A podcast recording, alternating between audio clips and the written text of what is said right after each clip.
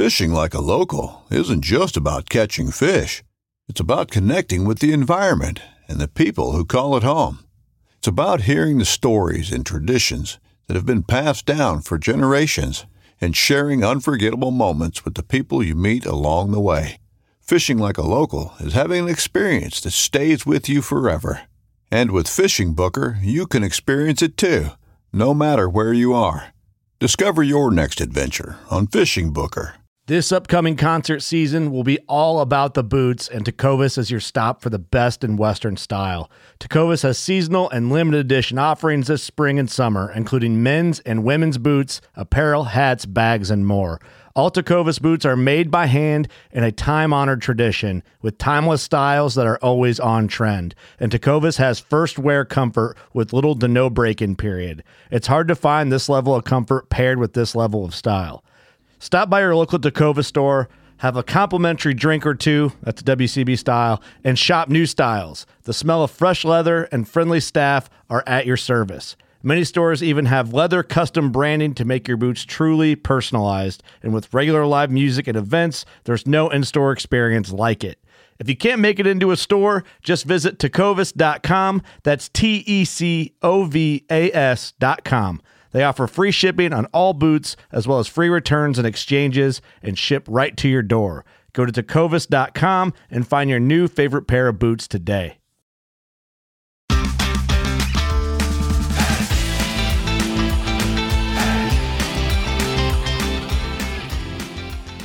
Hello and welcome to the Publicly Challenged Podcast. I'm your host, Luke Oswald, and I hope you join me on my quest for knowledge to become a better public land hunter, angler, and forager. Stick with this, and who knows, maybe we will learn something together.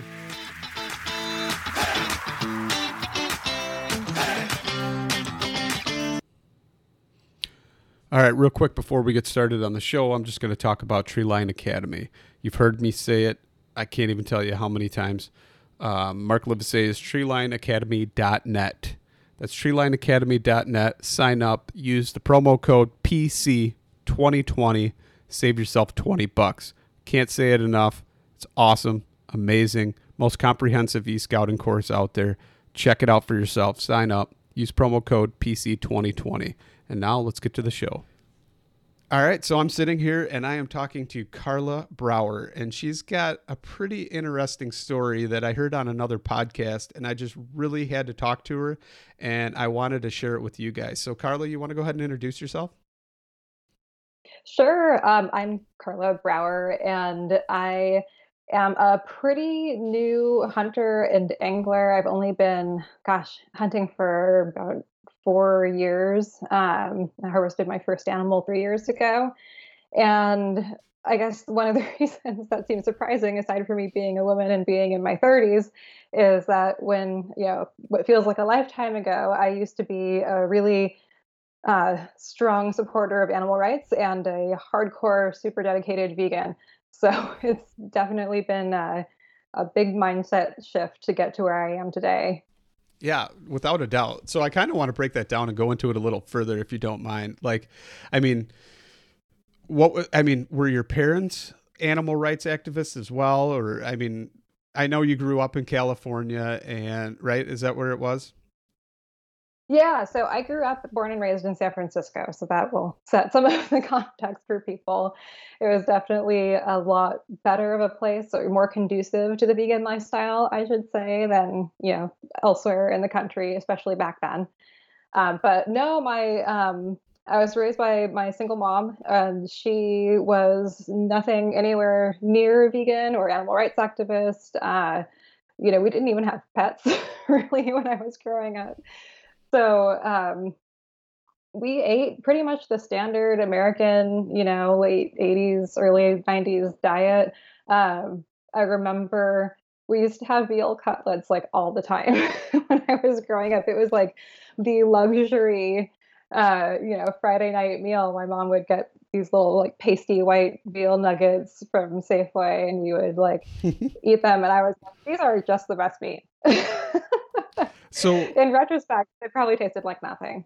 but so how how did that? I mean, how did that change? At what point were you like, oh my god, I'm never going to eat meat again? I mean, that's kind of a shift where I mean I know people do it, but I I not coming from that background or that that reasoning, I really don't really understand all that. Yeah, for sure. And it uh, it started a little bit slowly. I didn't kind of dive head first into veganism. Um, but I remember one time my mom and I were in downtown San Francisco around like the holidays and there you know there's a bunch of shopping going on and holiday displays and one of the things that they would do every year um, with animal rights groups in the area is they would do like a fur free friday. And they would um, i think it was the same day as the big shop what's that big shopping day that comes like right around thanksgiving i'm not like the a big shopper black friday is that the yeah thank you that's black yeah. friday so on Black Friday, when like everything is swarmed with people, they would set up these anti-fur displays, and this is like you know downtown San Francisco with like Neiman Marcus and Saks and you know all the, the places that right. sold like, luxury fur items. Uh, so it was just basically like you know a way to try to guilt people into you know not supporting the places that sold fur. And I'd never seen anything like that, and I like it was like the first thing that triggered my brain to be like, oh, animal products come from an animal. And you know how it gets from one thing to another how it gets from the animal to me is such a big mystery and i was probably like 13 i think at this point. And i was like devastated by the signs that they were holding and they, i think they were showing some or something. Just devastated like seeing these like foxes and you know bobcats and stuff. Stuff that reminds you of your pets. Not that we had any but theoretical right, pets right. Um, and it just kind of like started getting me thinking about, you know, well, this is terrible, and I have these really strong opinions and feelings about this. Like, what do I do? And uh, I remember I I wrote to one of the animal rights organizations. Uh, I think this was back in the day when you actually had to get like a pen and paper and like send it. Um, and told them how you know I thought it was great and I was never going to buy for and like they actually sent me a thing back and this was the beginning of an interaction that led to me not only working for that organization but being their national fur free friday campaign coordinator some years later. So, so I, I kind of took it pretty seriously. So i mean after after that happened then your next step was like I mean, did you see some videos or something on just how nasty it was on some big commercial operation, or what was the what was what was the like the pivotal role where okay, I, the fur that's bad. Don't want to see these animals raised just to be slaughtered for their fur, and then it goes into the whole food thing, or how how did that start for you then? Yeah, so it kind of begs the question, you know, if uh, I don't like the way this animal product is produced well, there's this other way that I'm consuming animal products every single day. So um, I started, you know, and as I became more involved in like the animal, you know, vegetarian animal rights scene there, um, you just get exposed to things. And I saw, you know, videos of really awful treatment of animals on factory farms and, you know, intensive confinement and, you know, trucking and slaughter videos and I was like, well, gosh, I don't want to participate in this, you know, three meals a day. Um, so I went vegetarian pretty early on. Uh, I think I was probably 15 or something. Um, and I started volunteering more with the animal rights organization that I would end up working at. And I remember really vividly, like, feeling like I was just so like such a, a enlightened person by being vegetarian. And I remember going to uh, volunteer for my first day at this animal rights organization. And I brought in a plate of cookies. And the first thing they asked me was like, "Are there eggs in them?" And I was like, uh, "Yeah." But I was like, I just occurred to me. I thought that they were going to be so impressed that I was vegetarian, and they were like, um, "No, we're not touching those. Take them away." and that's how I met vegans for the first time. and after I got over being like completely mortified that I insulted them by bringing these cookies in, um, I, you know, started learning more about dairy production and all that kind of stuff. And I, you know, went headlong into embracing like full vegan diet and lifestyle. So then, how did how long did the whole vegan lifestyle last before? Because I I know how it went, but I'd like the other people to know it too. How the whole story kind of transpires into you know, well, maybe I can do this or I could do that. But before we get to that, how long did that go on? I mean, was it? yeah. Like God, how old am I? I mean, did it go on uh, into your twenties, or was it? I mean, yeah, yeah. I was uh, pretty seriously vegan and doing animal rights related things um, all the way through the end of my teenage years and then into my early 20s. sorry, there's thunder going on outside. Don't mind that. Okay. Uh, and into my early 20s. And it really wasn't until I went to college that I started thinking a little bit more about being a little bit more open minded about it. Um, and I went to college a little bit late. I didn't go straight from high school. I did some work and I did some community college between the two things. Um, but when I went to college, I was studying journalism. And one of the things that I, you know, I was doing uh, news broadcasting as well as like music shows and stuff for the um, sorry, lightning or thunder is very distracting. um, so I was doing journalism, and one of the things that I like to do is, of course, you know, there's not really such a thing as an unbiased journalism. Um, I would like to try to get stories in that fit, you know, what I want to talk about, of course. So anytime there was an animal rights related issue or something that um, I could kind of use as a way to talk about animal issues or vegetarianism or veganism, I would completely take advantage of it. And one of the stories that came up was uh, there was this woman who lived in the area, and she had worked with a you know pretty national big deal animal rights organization to confiscate and rescue all of these egg laying chickens from this you know intensive confinement factory farm and she uh, I can't remember how many she took. It's got to be at least fifty. like there were a lot of chickens. she was a really sweet woman, um, and so I got you know I interviewed her for a story, and it turned out, you know, she was having a really hard time because the group that helped her obtain these chickens was kind of like, there you go, bye. and she was left with all these birds who were, you know, kind of sick, you know, never seen the light of day. They were all just like in shell shock and, you know, just medical bills, feed bills that she didn't quite think through, I think.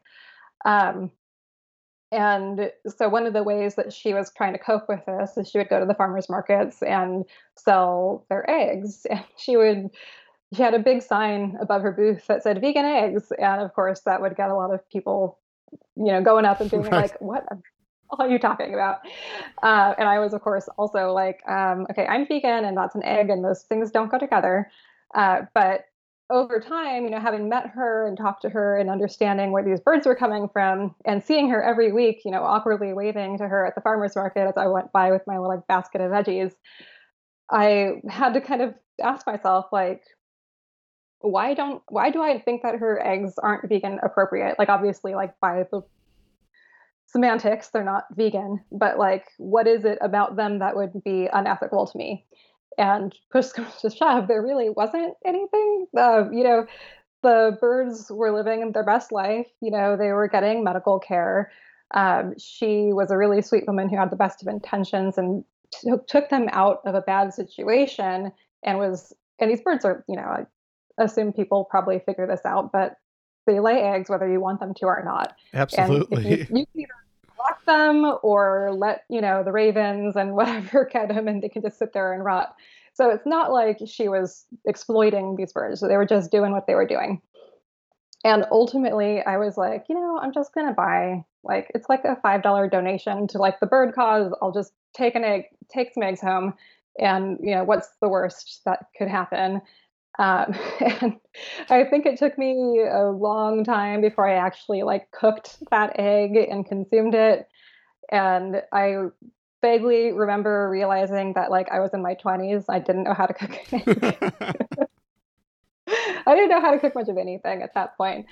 Um, but I did, and it and it was fine. And I started to realize that eggs are actually pretty good. And you know, if I have the source of eggs that is not just you know cruelty free, but it's like actively helping birds you know who were abused live a better life. Yeah, it's a pretty you know as far as I was concerned, that was ethically a, a great choice for me. So so I ended up doing that pretty often. So the question um it kind of comes to my mind is are are like vegetarians or some people uh, worried about an egg that they're going to like kill a chicken or something like that when when they consume an egg? Because I mean no matter what happens like you said a chicken's going to lay an egg and it's not actually fertilized. So it, like you said it would just go to rot.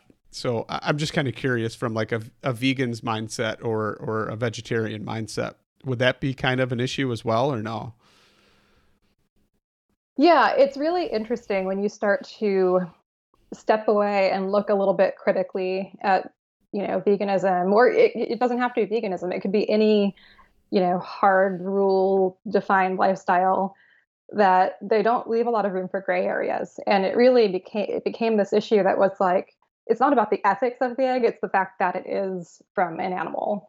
Oh. it doesn't meet criteria of being vegan because it came from an animal regardless of whether or not you're personally comfortable with it and, you know, life is made of gray areas and nuances. And if you try to put yourself in this bubble where, like, this is good and everything else is bad, you know, it's nothing but trouble. like, yeah, that is not going to be a better place. So, you know, it did, that was one of the things that I started to realize as I was opening my mind to being a little bit more just being like, you know, I ate an egg, therefore I'm going out and buying, you know, a steak and some bacon tomorrow. But as I was starting to explore what my ethical options were that made me feel comfortable, um, but weren't technically vegan, it really made me realize that, well, you know, you can't define ethics with one word or one category. There could be things that are not vegan or that are vegan that are very not ethical and not sustainably or ethically produced. And there could be things that are made of meat that are both sustainable and ethical. So, you know, you got to leave room for a little bit of the gray areas. Yeah.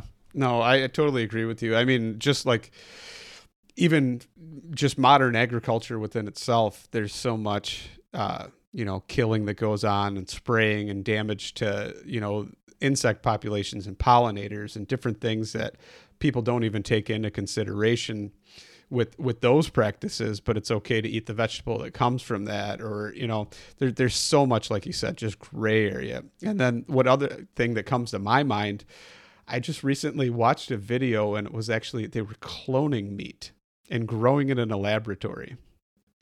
And to me i was just like that is more than unnatural to me. I, I can't get past that fact. I'm like, that's not a normal life cycle. And, uh, you know, in my mind, I see it as that animal served its purpose, right?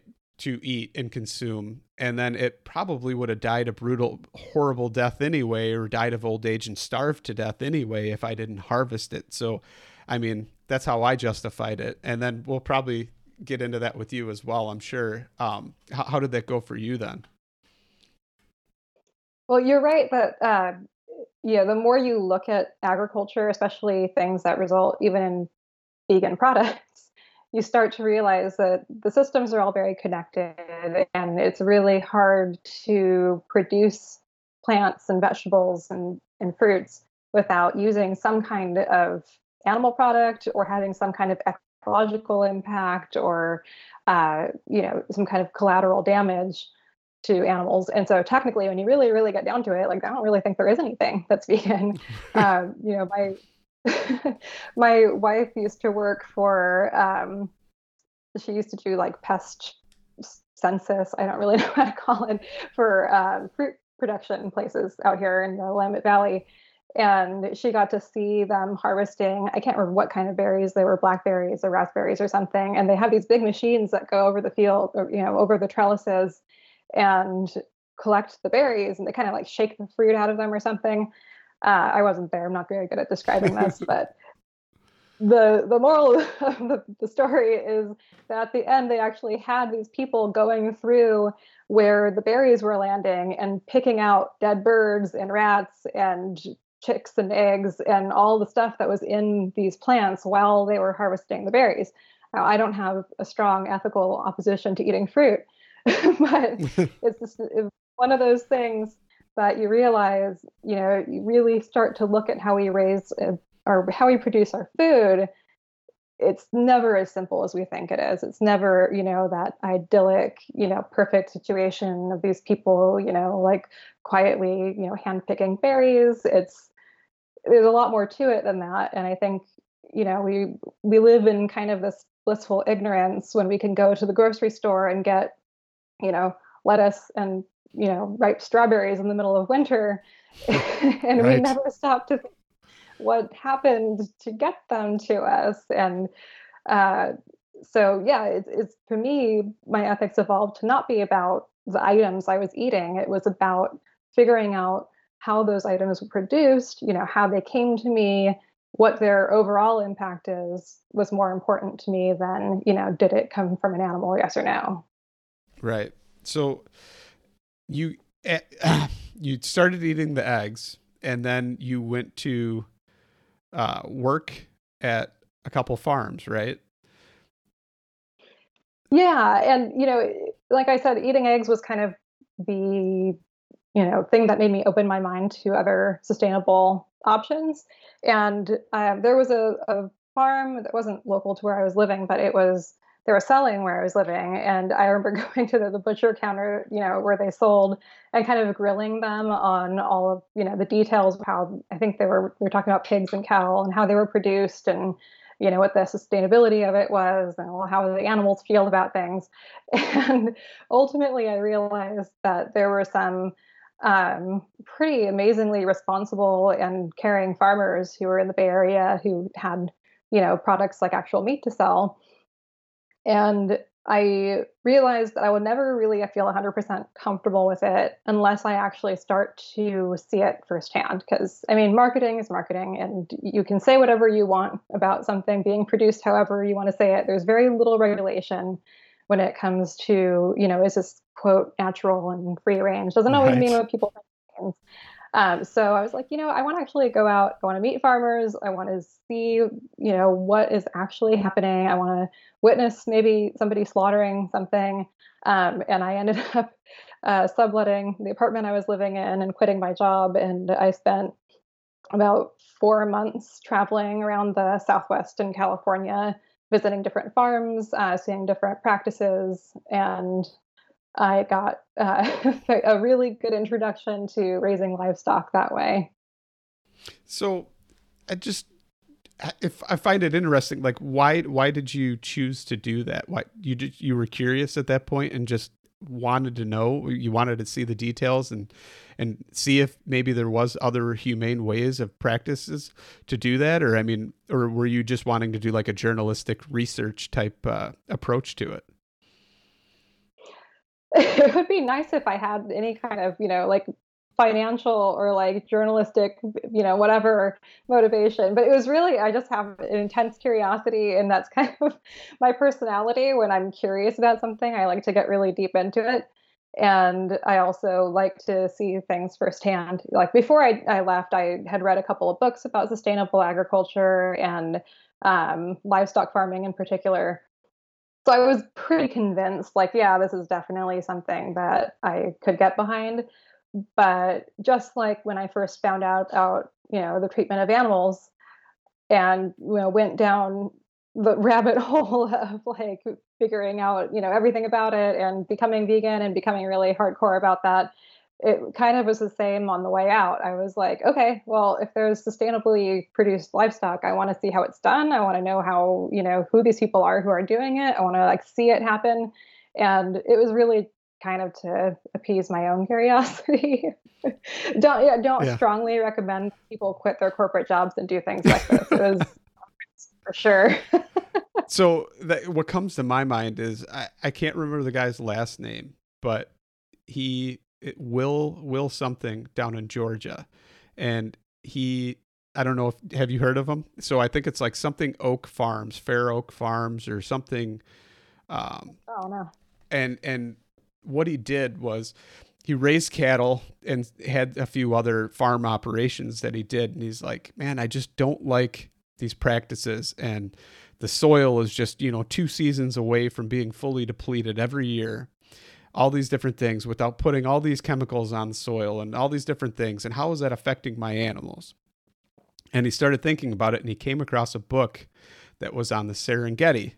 And uh, he, it related to the Serengeti farming method that you could apply here to the, you know, to our modern agriculture. And so he got really, really intrigued by it. And he decided, you know what, I'm going to try it. So every animal, so he raises like 30 different animals on his farm, and each one of them has an in- intricate role for the next one. So he's got goats that go in and they eat all the bramble and all the different whatever. And the sheep come in and they graze behind the cattle or in front of the cattle and they get it to whatever height the cattle eats. And then there's chickens and ducks and geese and, and they all free range. And everything just works and it created this beautiful, wonderful, just symbiotic relationship with everything, and everything just is balanced and it works perfectly. And it, I watched that story, and it was just so neat to see that. I was like, man, that's the way to do it. It's, oh, wow. it's, it's pretty cool. You'll have to check them out.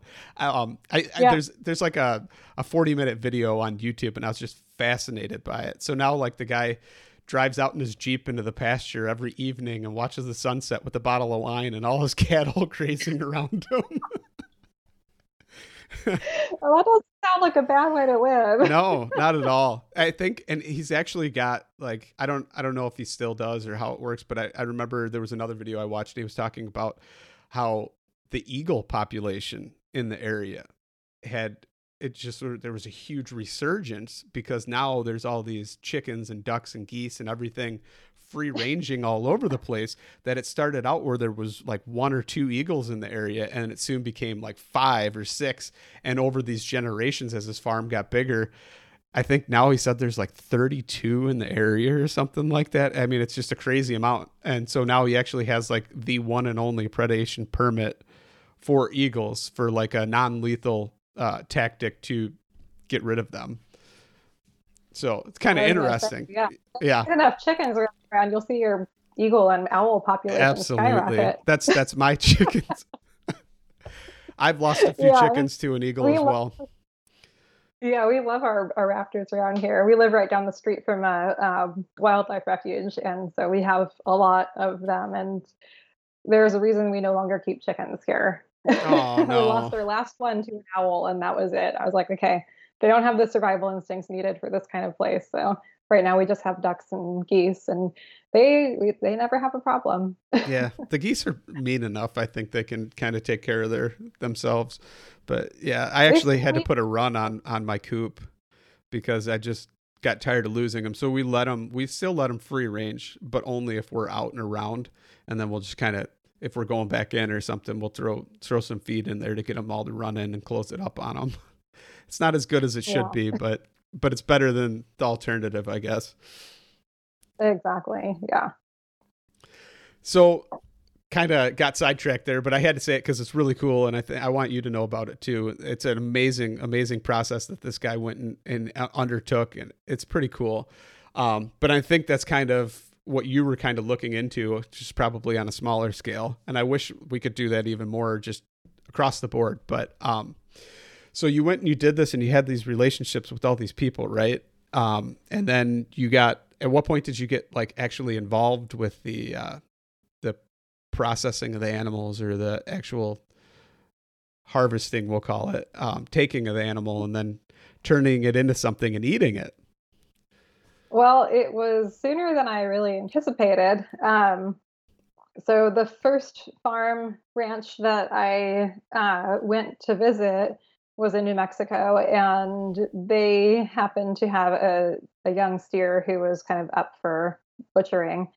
And you know, I was there for a couple of weeks, and the whole time I was like wringing my hands over the fact that this might happen while I was there, and like, oh God, what am I gonna do? Like, am I gonna be comfortable watching this? You just you never know how you're gonna react to something until you see it. And sometimes sometimes I feel like the more you worry about something and the more you feel like you're scared of it, the more you're like secretly like fascinated and just trying to cover it really because at that point like i like looked up you know, they had a pretty decent library of farm books there. I looked up like everything i could read about on farm butchery and slaughter. And like at one point you know the end of my experience there was coming up i already had plans at a different farm to to shift over to a different place. And that steer was still walking around. I was like okay guys are we doing this or not? Like come on like i've been working myself up about it for weeks like are we doing it and um we like the day before i left we did the slaughter and um you know initial butcher to get it ready to hang and so my first ever experience with an animal dying in front of me was this giant steer. And, you know, the farm farmers were great, but like this was like their personal they weren't market farming cattle. This was like a one-off, you know, son of their dairy cow. And they had never slaughtered anything bigger than a goat before. So this was like I was not the only one who had no idea what was going on. the actual slaughter went beautifully. You know, they had um, a rifle, and the that steer died with a big, you know, blob of hay in his mouth, and never knew what was going on. And it was very you know, as good as you could hope to have it happen uh, the first time you watch it. And everything after that was just chaos. Just like, all right, what do we do now? We've got to get it hung up. We've got to skin it.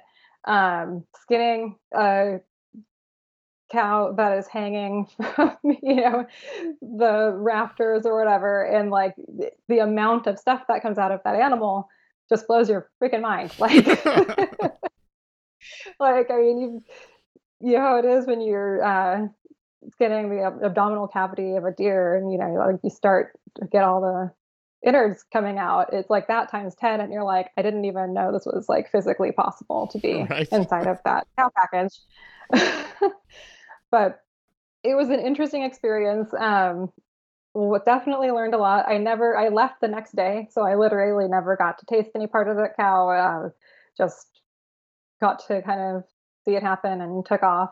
Uh, but since then, I have slaughtered many sheep and goats and chickens and turkeys and ducks and everything much smaller, really. and uh, it, it was, it made me feel pretty confident that you know, like I said, you never know how you're going to react till you get to a point. Um, but when push came to shove, I was like, you know what?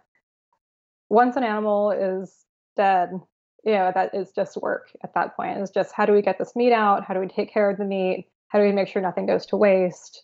Um, you know, to me, coming from the background of really caring about how the animals get to live, part of that translates till you know after they're you know hopefully they have as good a death as possible. And then after that you show you're caring for them by respecting everything that they offer. So you know whether that be the organs the uh, hide the skull all of that stuff you know making sure that you use it to the best of your abilities is really important to me. So at that point i mean are you a full-on omnivore at the at the end of Sorry, your experience? my uh... I said um at that so at that point when you traveled all these farms, you, did you I mean did you become a full on omnivore at that point? Yeah, for sure. And, you know, at that point, you know, seeing how the animals and, and you know, I did not have any bad experiences with the farmers that I was going to travel to see, and I I did vet them pretty well um, before I went out but everybody there it was just really nice. You know they cared about the animals and the land that they were on so much. Uh, those animals were they had a good life borderline spoiled right. as far as life go um, and you know there and then being part of the slaughtering and butchering of those animals there was nothing that i was uncomfortable with it turned out. And you know of course after you know nothing makes you appreciate meat as much as actually being part of raising it and killing it and taking care of the the product. So um, yeah, I, I did over the course of those months go from somebody who was like vegetarian and curious to somebody who was like, "Do you need help slaughtering a goat? I'm here." so at that point, then I mean, were were you like, "Oh man, what what is a goat sausage?" Or I mean, were you just starting to get curious and interested in all these things that you could do with all this you know newfound meat that you've come across and just wanted to make all these delectable dishes that you've never got to make as an adult or how did i mean how did that kind of transpire well you know i i really loved uh, exploring eating meat and having you know not had it for so much of my life and then you know even when i was a kid and was eating meat it was like grocery store you know ground beef or whatever. Right. So it was a really interesting and new experience to have not only different cuts of meat, but with really good quality meat. And also meat that kind of ran, you know, the gamut of quality and flavor because different breeds of sheep taste different from each other. And uh, you know, things taste a little bit different depending on what time of year you slaughter them and what they've been raised on. You start to realize, you know, you're like you're talking about like cloning meat.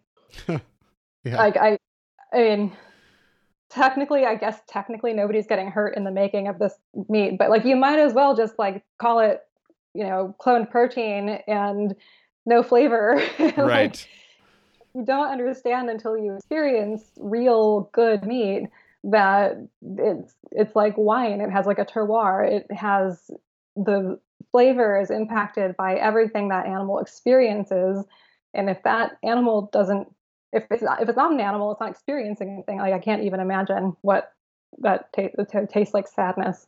Um, so yeah, it was really interesting to to not only get to enjoy meat, period, but to get an appreciation of how different and interesting it can be. I think people think, you know, well, beef's beef. You know, like, no, it's not. no, yeah, I definitely agree with that one. I mean, at our household, we barely buy any any beef or pretty much any meat really eh, from a store. We raise our own birds here um, at at the homestead, and then I have a friend that raises cattle, so we always get our beef from him.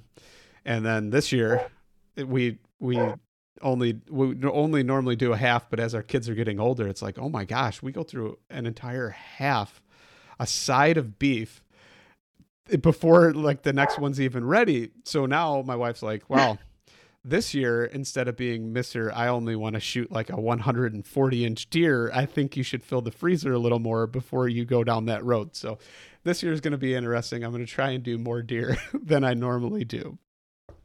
Yeah. But um, so how did you get into hunting then? Now that we're talking about it, I mean, obviously it's kind of a natural progression. The curiosity is getting you, and now you're you're you're doing all these different animals, and you're like, okay. I, I mean, I can see where the progression would go, but how do you how do you just say, okay, now I want to go after wild game? Yeah, it was a long process to get there for sure, and I think uh, farming and raising animals was uh, a really good source of a lot of different kinds of meat. You know, I was able to raise uh, a fair amount of different critters, but ultimately, where I ended up, we were only able to have um, birds. So we had chickens and ducks and stuff. And one cannot live on poultry alone. Um, and I, I had always been really interested in hunting, and you know, it just seems like such a, a you know talk about an ethical way to get meat. Like it's there's an argument it's more even even more ethical than farming because you know technically you know they're not living purely wild lives. They have a pretty cush lifestyle. There's no famine. There's no disease. There's no right. predators here. But you know push comes to shove. I don't know if our geese would choose to have this cushy luxury life versus just go out and be a wild goose. Um, so i knew that it was something i wanted to explore and it is one thing to decide you want to explore hunting and a very different thing to actually go out and do it with having like zero experience. I didn't know anybody who was hunting.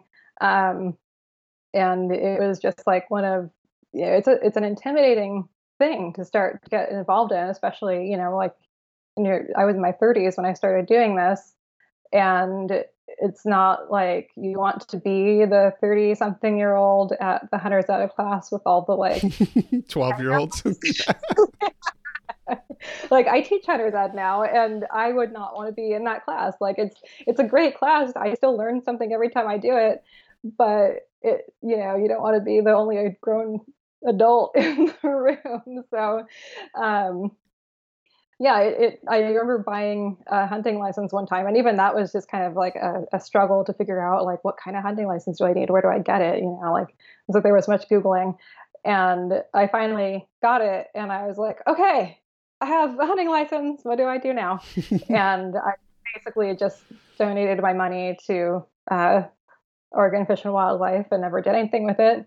And then the next year, I realized we needed to buy a deer tag. And then there were, you know, all of the things that go into like, you know, the general season versus the controlled hunts and all of that. And so I was like, okay, general season, deer tag, got it. I even went scouting that year. Like I like found a place that was in the season area and I went out and I camped for three nights and I found deer poop and everything. And then I just was like, I, I just couldn't go out in the woods with a gun and like do it. I just had no idea what I was doing. And it was honestly, in retrospect, wise of me to not just barrel ahead with having no clue. Um, but I remember, you know, I had a, I already had a rifle at this point, and I remember just trying to find a place to sight it in, and there was like nowhere and i did, wasn't comfortable going out into the you know wilderness by myself and setting up a target and doing it myself and i had never sighted in anything before. And i realized well that's like a huge stumbling block you know like none of the local ranges were open to the public. And then if they were they were you know they weren't going to let you shoot a 30 6 there. So yeah it, it was quite uh interesting journey. So I kind of want to backtrack on that a little bit then. Um, and just kind of, how did you get to the point to where you bought a gun? Was that when you decided you wanted to start hunting, or was it something that you you acquired through you know raising the animals and dispatching them in order to process them? The gun was actually in my family. So it was basically me insisting that it be given to me. okay. Okay. I I will put it to more use than it will be sitting in my family's gun safe. okay.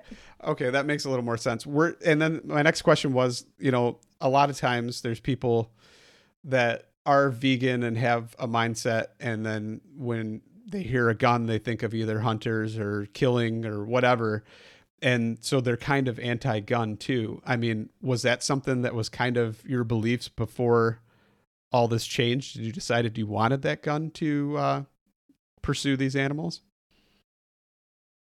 Yeah, I mean, I didn't grow up uh, feeling comfortable with guns or using them, but I didn't grow up really hating them either. I was kind of, you know, one of those people who was like, guns exist and I don't have anything to do with them, but that's fine. You know, like I knew uh, we, we had them in my family and, you know, my mom is, you know, she, she's wonderful. She's ex-military and she, um, always had guns. I don't think I ever actually saw her shoot, and I don't think she would. Honestly, now I think she's probably a little intimidated because it's just been so long. But um, yeah, we didn't talk about it a lot. And I, I do remember living in San Francisco, and uh, at some point there was like a series of break-ins in our area, and I lived on like the bottom, you know, ground floor, and it was like an area that was, you know, uh, you know, not the safest. And at some point, I was like, well, maybe I could, you know, have my mom give me one of her guns and we could have it in the house for self defense. And like the look on my roommate's face at that moment, like was just like, I had I've been like, well, maybe we should just invite Satan in and he could protect us. Like I might as well have just said that.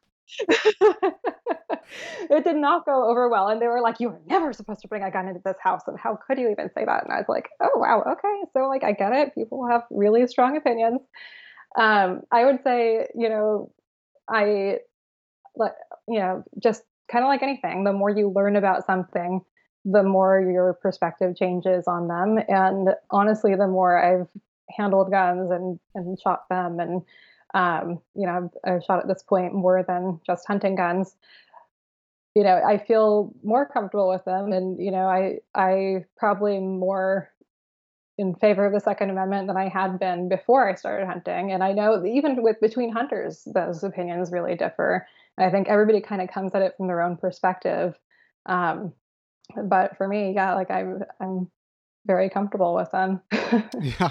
So I always just find it interesting because I've grown up around guns. They've always just been around. They've been a part of my life. Um, since as early as I can remember, my dad would uh, you know show me gun safety and say here you, can you pull this slide back and do all these things on you know on a handgun and what i didn't know is he was actually testing to see how safe or unsafe certain things would probably be around the house if i could actually rack a slide back on something that he knew that you know just little tips that i've learned along the way but um, that that i think he was probably testing me to see you know how secure things really were or whatever but um, it's just kind of a perspective that i'm always interested in an outside perspective as far as that goes and it kind of sounds like they were kind of part of your life a little more than um, like some of your friends obviously that had a completely drastically different opinion and i and i'm always just kind of curious and wonder about that and then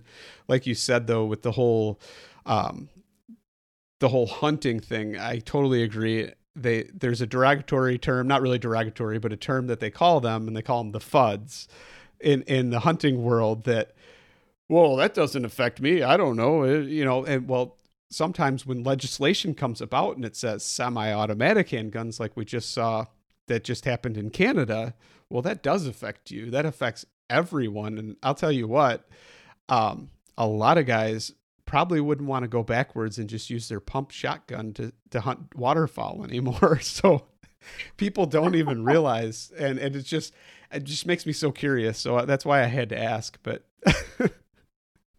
um, yeah. And, you know, I, um, I think it is not something that we talk about a lot, but I think having some knowledge of uh, self-defensive shooting and handguns really does go hand in hand with hunting because you know i'm a woman i often hunt alone uh, i am going into places in the middle of absolute nowhere and if i run into you know i'm not going to carry a sidearm because i'm worried about like a mountain lion or a bear attacking me mm-hmm. but I like to know that if there's, you know, somebody else who decides they want to pull up and camp right next to me in the middle of absolute nowhere, that I'm going to feel safe. And I don't, you know, when I'm out in the woods, I don't really consider my rifle to be self-defense ready. You know, oftentimes I'm walking with it um, un- unloaded and kind of on a sling, and I just like to know that if I'm going to be out hunting by myself, I want to feel safe, and that's one of those situations where you are your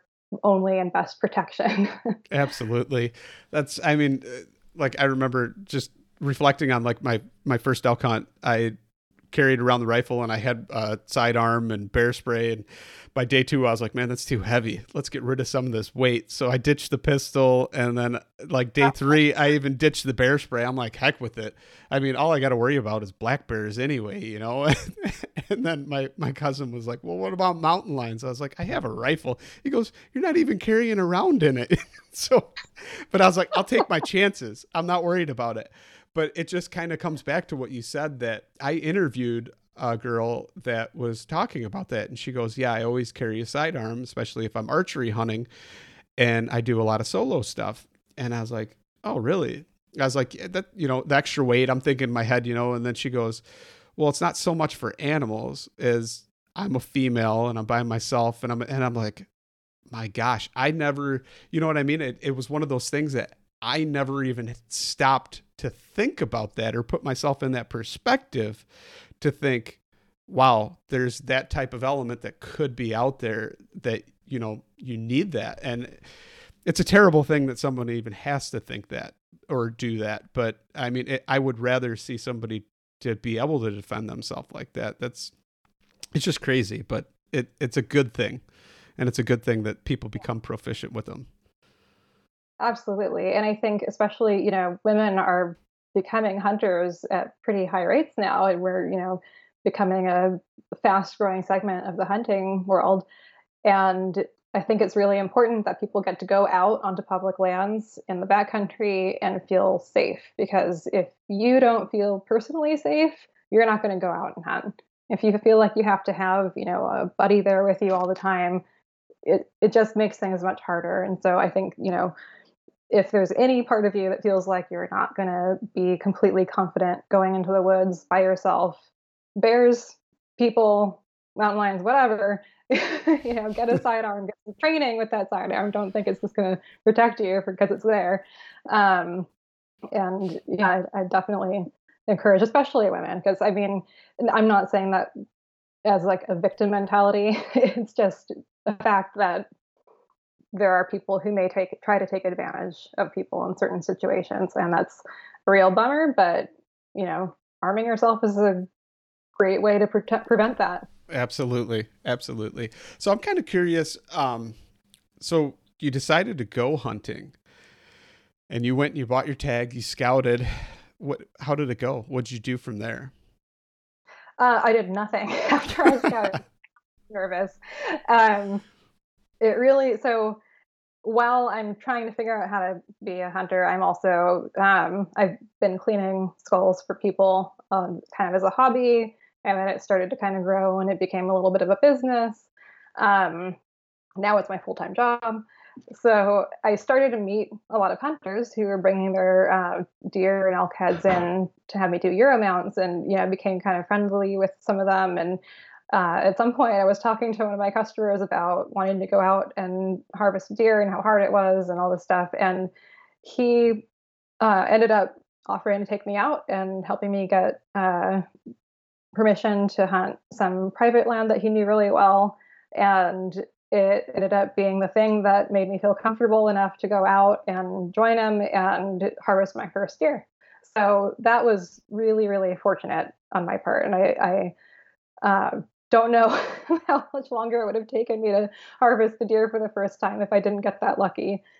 it might have been a lot, lot more YouTube and Googling, I'm guessing, right? I mean, was that yeah was that actually like your main resource as far as um, the information that you found? I mean, because I, you know, without without that mentorship or that actual you know personal interaction with somebody, what what resources did you go to? What what did you use to try and find you know your way in the hunting space? Yeah, well, um, I read a book. Well, so we I'm out in um, the west side of Oregon, so I read the book called uh, Trophy Elk trophy blacktail hunting, I want to say. Um, and I had some really good insights just on, you know, what the animals are doing. And I read a lot about what deer actually do during the day and seasonally. Um, I spent a lot of time, you know, every hike was suddenly like, let's look up for a deer sign too while we're here. And um, I also did get permission to hunt on um, one of my wife's coworkers' property, which is a hazelnut farm and a tree farm and I haven't harvested a deer there, but it gave me some really good opportunities to go somewhere that's gated and quiet and safe and just spend a lot of time figuring out what it's like to feel like I'm hunting. and I full of deer out there, but you know, honestly, just trying to figure out how it is you move, you know, how the speed at which you hunt. Um, you know, do you like to sit around and stare at you know a, a hillside? do you want to go in the woods and you know try to figure out where they're at and sneak up on them um, it was a really good opportunity for me to kind of experiment with different ways to go about it and uh, I've seen so many deer on that property. I've never harvested a single one, but it always makes me feel really proud of myself when I even like see them that they they exist and they're there. Because sometimes I feel like you know um, I used to like walk around in the woods at night and be like super scared that like something was going to eat me, like a mountain lion was just going to like jump on me or like a bear was going to come at me or God knows what. And I've realized that like there are not as many animals out there as I thought there were. right. So there's nothing like trying to find those animals to realize how unlikely you're going to run in with them is going to be. But so the blacktail, I mean, that's kind of a, a pretty elusive deer anyway. So if you're there and you're seeing them, that's that's a good start. Yeah, I, I've managed to harvest two blacktail now, and I feel like maybe that gives me some hope since they are a little bit harder to find than some other things. I'm going to be going on my first mule deer hunt uh, in a couple weeks here, so I'm crossing my fingers it won't be as uh, challenging. Although, it, you know, half the challenge is just being in the weather with the deer. Um, like it's almost always wet whenever I'm hunting. It's like gonna be raining the entire time. It's just like the rule of I go hunting, it rains. the getting comfortable with being uncomfortable. That's mm-hmm. the hard part. But once you get to that point, I think everything else just kind of falls in place if you can immerse yourself in that moment. I find the hardest thing for me is on a day hunt because I do a lot uh, living in the Midwest. It's mostly day hunts, and you've got your daily life, you know, scenarios and situation. Everything's fast paced, and then you get out there to the woods, and you're on their time, and you're trying to move and make movements, and it's all in their time, and it's hard to just mentally say, okay, stop, slow down. I think that's the hardest thing for me. And, and then I'll even go mushroom hunting or something and it's like what am i doing what what is what am i running for what am i oh look there's another black oak there's another black oak and just trying to run to that tree slow down look around and i just i keep trying to i have to physically you know remind myself to to do that and that, i think that's something that a lot of people don't probably do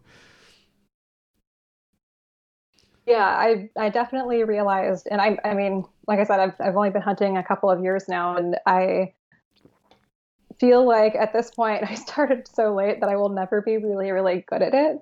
But I like that every time I go out, I feel like I'm a little bit better. Like I learned something last time that makes me like a little bit more comfortable, or uh, you know, a little bit better at it than the last time I was out. And I mean, like this year, I'm, I'm going hunting in a totally different location, different species, different, you know, terrain. So I'm going to be really thrown off my game, I'm sure. Um, but uh, yeah, it, it's amazing. You know, you, I think so many people who hunt grow up in it, and I, I, I'm so jealous of people who get to spend their whole life immersed in this lifestyle because there's so much to overcome when you come into it late in life. You know, like you said, it's the mentality. It's you know slowing your brain down, uh, learning to pay attention to the little things, see you know tiny movements that you normally don't. Get off your phone, just yes. enjoy yes.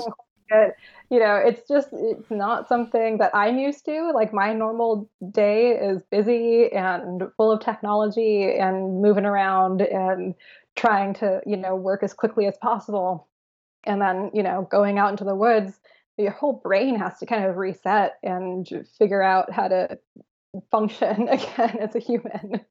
absolutely, absolutely. Um, so I'm kind of curious. You, you, you, when you harvested the the first two or three deer, was that all rifle, or I see a trad bow behind you? So I'm kind of curious. Yeah. Did uh, did you when did you make that switch? Um, I haven't made the switch officially yet. I'm still working on it. Um, but I, yeah, I've, I've, harvested my my only two deer with rifle, um, and I am working on getting comfortable with a longbow so that I can hopefully harvest an animal with that. Uh, I am not there. I feel like you know I, I took a um, two day seminar on you know form and I feel like that really really helped me get comfortable shooting it. But I think there's, you know, comfortable shooting a hay bale in your backyard, and then there's comfortable shooting an animal walking around. And I think I'm a little ways from getting there. I hunted for a little bit with a longbow. I think it was like two, maybe three years. And I didn't kill very many animals during that time because I was kind of scared, didn't, I questioned my ability.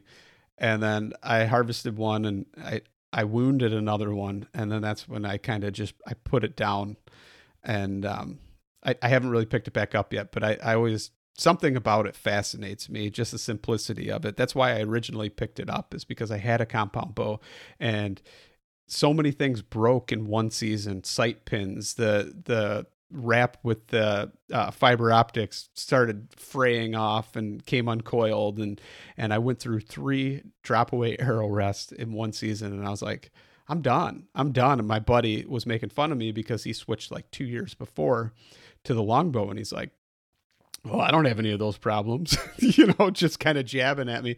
Well, I don't know. Mine's just fine. My bow works. Yeah, in fact, you know, I don't think my sight's ever broke. just giving me all this crap, you know, and I was like, you know what? Okay, fine. All right, what should I get? And kind of just dove into it head first and shot an entire uh, I don't know five months with it or whatever it was and jumped into it. And I still miss it. Like there's just the feeling, there's nothing better than taking a wood arrow that you cut your own fletching and glued them to the shaft and just did it all. You know, you went all the way with it. It's not like, you know, a piece of carbon fiber that was rolled in a factory somewhere. It's different. It's got a different feel to it and it's really cool. So I hope, I hope one day you're comfortable enough to shoot it. And I want to see some pictures of something that you got. That'll yeah, be cool. I, I, uh, I, somewhat say it jokingly, but I'm also kind of serious. I, I will not be hunting animals with the trad bow until I'm hunting squirrels because I want to have a hard target. Um, because if I can shoot a squirrel with the trad bow, I can shoot a deer. and also, you know, I'm a little bit less emotionally invested in squirrels, so it's a little bit less of like a you know, emotional, like, oh my God, if I miss this shot, it's going to be such a big deal. That's going to be hanging over my head. And then I have, you know, if I don't have a good shot on a squirrel, that squirrel is going to be fine. like, it's going to go right over him. The odds of me actually like hitting it and like injuring it to the point of, you know, I can't, it's just wounded and running off somewhere, kind of unlikely, I think. So, yeah, that's that's my theory anyway. That if I can be like a really successful squirrel hunter, then I will then start to hunt game with the trad bow. I have taken some squirrels with my trad bow, so I could tell you that that it's fun. Um, and you could actually, I don't know what kind of points you're going to use, but um, they make like these big round blunt points that look like a mushroom tip, and those work really well for squirrels too. So you oh, could look cool. into that, and then you don't have to worry about your arrow staying in the tree. even think about that. So it's a little point. tip for you. If you don't use a broadhead or a field point because it'll stick in the tree. If you got a big mushroom tip on the end of it, it'll just hit the tree and bounce back. Oh, good to know. so, um, yeah, I mean that's awesome how you progressed into that journey, and I'm glad to see that you did it, and kind of excited to see. And I've noticed you say you're at a disadvantage but I've noticed with a lot of adult, we'll call them the adult onset hunter. To me, it's like a little dirty word because it sounds like you're diagnosing a disease or something with it, you know. But um, I've I've noticed there's so many adult onset hunters that that just they do really really well, and I think part of it is they've got those life skills that they can kind of do more research than a younger person would and totally look up to a mentor. And they have the drive because they've gone through their whole life without hunting. They have to make a fully conscious decision and say i want to do this. And when they make that commitment they're going to go full force into it and fully commit to it. And that's that's when you see a lot of progress in a short amount of time so it's pretty cool i'm i'm glad to see and i'm glad you shared your story because it's pretty interesting and i hopefully it inspires other people that maybe they can open up their mind to different things if they just kind of give it a chance. Yeah, I hope so because I feel like, you know, if I can be a hunter starting in my mid 30s and having come from the background of being a vegan animal rights activist, like if that's not an argument for anybody can become a hunter at any time, I don't know what is. Absolutely. That's pretty cool. Um, so before we go, I kind of want to just ask you real quick what uh, what are kind of your plans in the future for hunts? I know you were talking like when we were talking a couple weeks ago, you were trying possibly to go on a bear hunt. How did anything any future or more plans on that or how's that going? Yeah, if there's one thing that 2020 has taught me this year is that I shouldn't even bother making plans to do anything because man, it's been, it's been a wild ride. Um, I, I was planning to go scouting for my mule deer trip out in eastern Oregon and simultaneously be trying to find a bear to uh, take home. But I ended up canceling the trip because we had uh, such bad smoke, or half our state was on fire uh, mm-hmm. very recently, and we had really bad smoke. Um, still had some fire activity in the area. So I was like, you know, it just doesn't feel like a, the right time to be on the other side of the state. So I'm just going to hang out till uh, you know, we get some rain. We've got rain happening literally right now. So I'm very Perfect. happy. But, um, but yeah, so uh, this year I'm doing my first mule deer hunt. Um, I'm going to hopefully get out goose hunting with some friends this year. I've been really excited to try that. And we raise geese, but this year they just decided they weren't going to give us any babies for some reason. Not a single egg hatched. So, um, hoping to get some geese in the freezer. And then my my big goal right now, either later this fall um, or in the spring, is to try to seriously bear hunt because I've had bear meat. Uh, I love bear skulls, and I do bear rugs with my work and it's just just something that I've been really wanting to do. So fingers crossed I will find a bear. so actually, now that you bring that up, I kind of want to talk about that because you've got quite an interesting business. Not only do you do like the taxidermy side of, you know, European mounts and and tanning hides and getting them ready for clients, but you also do something that I haven't ever really heard of until I heard it on the radio and I was like, eh, it makes sense, but I've never heard of that with the whole pet thing. Yeah. Yeah, and in fact, I just uh, so my business is called Dermestidarium. Shameless plug for the thing that nobody can say or spell. is it Dermestidarium or Dermestarium? Dermestidarium. Uh, if, if, people want to find it, they can go to beetlebonecleaning.com and that'll take them to me because I realized nobody could find my website. So you um, recently changed it. yeah. well, it's just I didn't change it, but it'll just get you to the correct okay, place. Okay. Don't ask me to name a business for you. Um, but yeah, I, I, started doing it just for European mounts and um, kind of the hunting taxidermy side of things. And then, you know, people would bring, you know, ask me if it was okay if they could bring their cat in or their dog and um, to get the skull or skeleton cleaned. And I was like, yeah, sure, why not? You know, I can help people out. And um, one thing that will put this in a little better context is well, so Dermestidarium, my my bone cleaning business used to be my like quote side hustle while I was working full time doing pet aftercare. So I used to work in a flame-based crematory. I've done water-based cremation. Um, I've done kind of end of life counseling for people who are uh, going through the process of wondering if it was the right time to euthanize their pet. So it was kind of just in my wheelhouse. And I was like, well, marrying those two things together just sounds like the right thing to do. People want it. And um, I didn't know anybody wanted that. And then, you know, I started doing a cat skull here and there. Um, it turns out it's actually a really popular thing that people want to have done. And just this past uh, month, I launched a different division of my business specifically just for pets. So it's called Restwell Pet Memorials. And that is the place if people want their, you know, pet skull or skeleton or their hide tanned or yeah, some paw prints made, whatever they want. You know, you can pretty much do it all. It's pretty interesting. In my head, I just picture people having like when you go to a museum and you see like a Tyrannosaurus Rex or something where it's the skeleton that they've got like a little display or something of their cat or something, you know. But I have not had any bring anything that big in yet. but so that's really cool. And okay, so before we go, I just kind of wanted to ask you: Could you tell people where they can find you, Carla?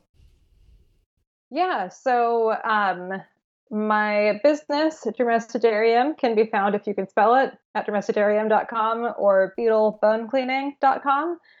And you can find me on Instagram at carla.brauer, B R A U E R. Uh, don't know why people want to follow me on Instagram, but you can if you want to. awesome. I appreciate you coming on, Carla, and I appreciate you talking to me and sharing your story. I think it's important, like I said earlier, that we uh, we share this kind of story so we can maybe change people's perspective and uh, let people open their mind a little bit and see things from a different angle. Well, I really appreciate being having the opportunity to share my story and being on here. Okay, I appreciate it. Thank you so much.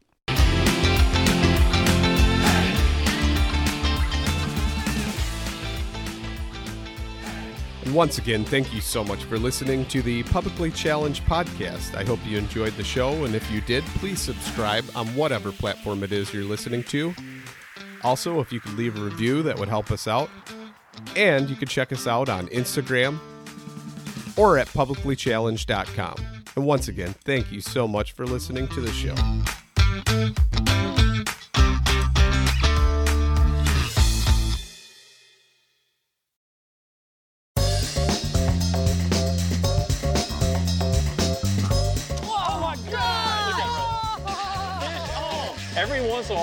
To go like just full blown redneck on these fish. This is like high tech cane pole fishing right here. From the white sandy beaches to the crystal blue waters, enjoy the best fishing Panama City Beach has to offer during Chasing the Sun. Sundays at 9:30 a.m. Eastern on Waypoint TV, the destination for outdoor entertainment. Don't miss Thursdays with Saltwater Experience, brought to you by Golden Boat Lifts, every Thursday night from 7 to 10 p.m. Eastern on Waypoint TV, the destination for outdoor entertainment.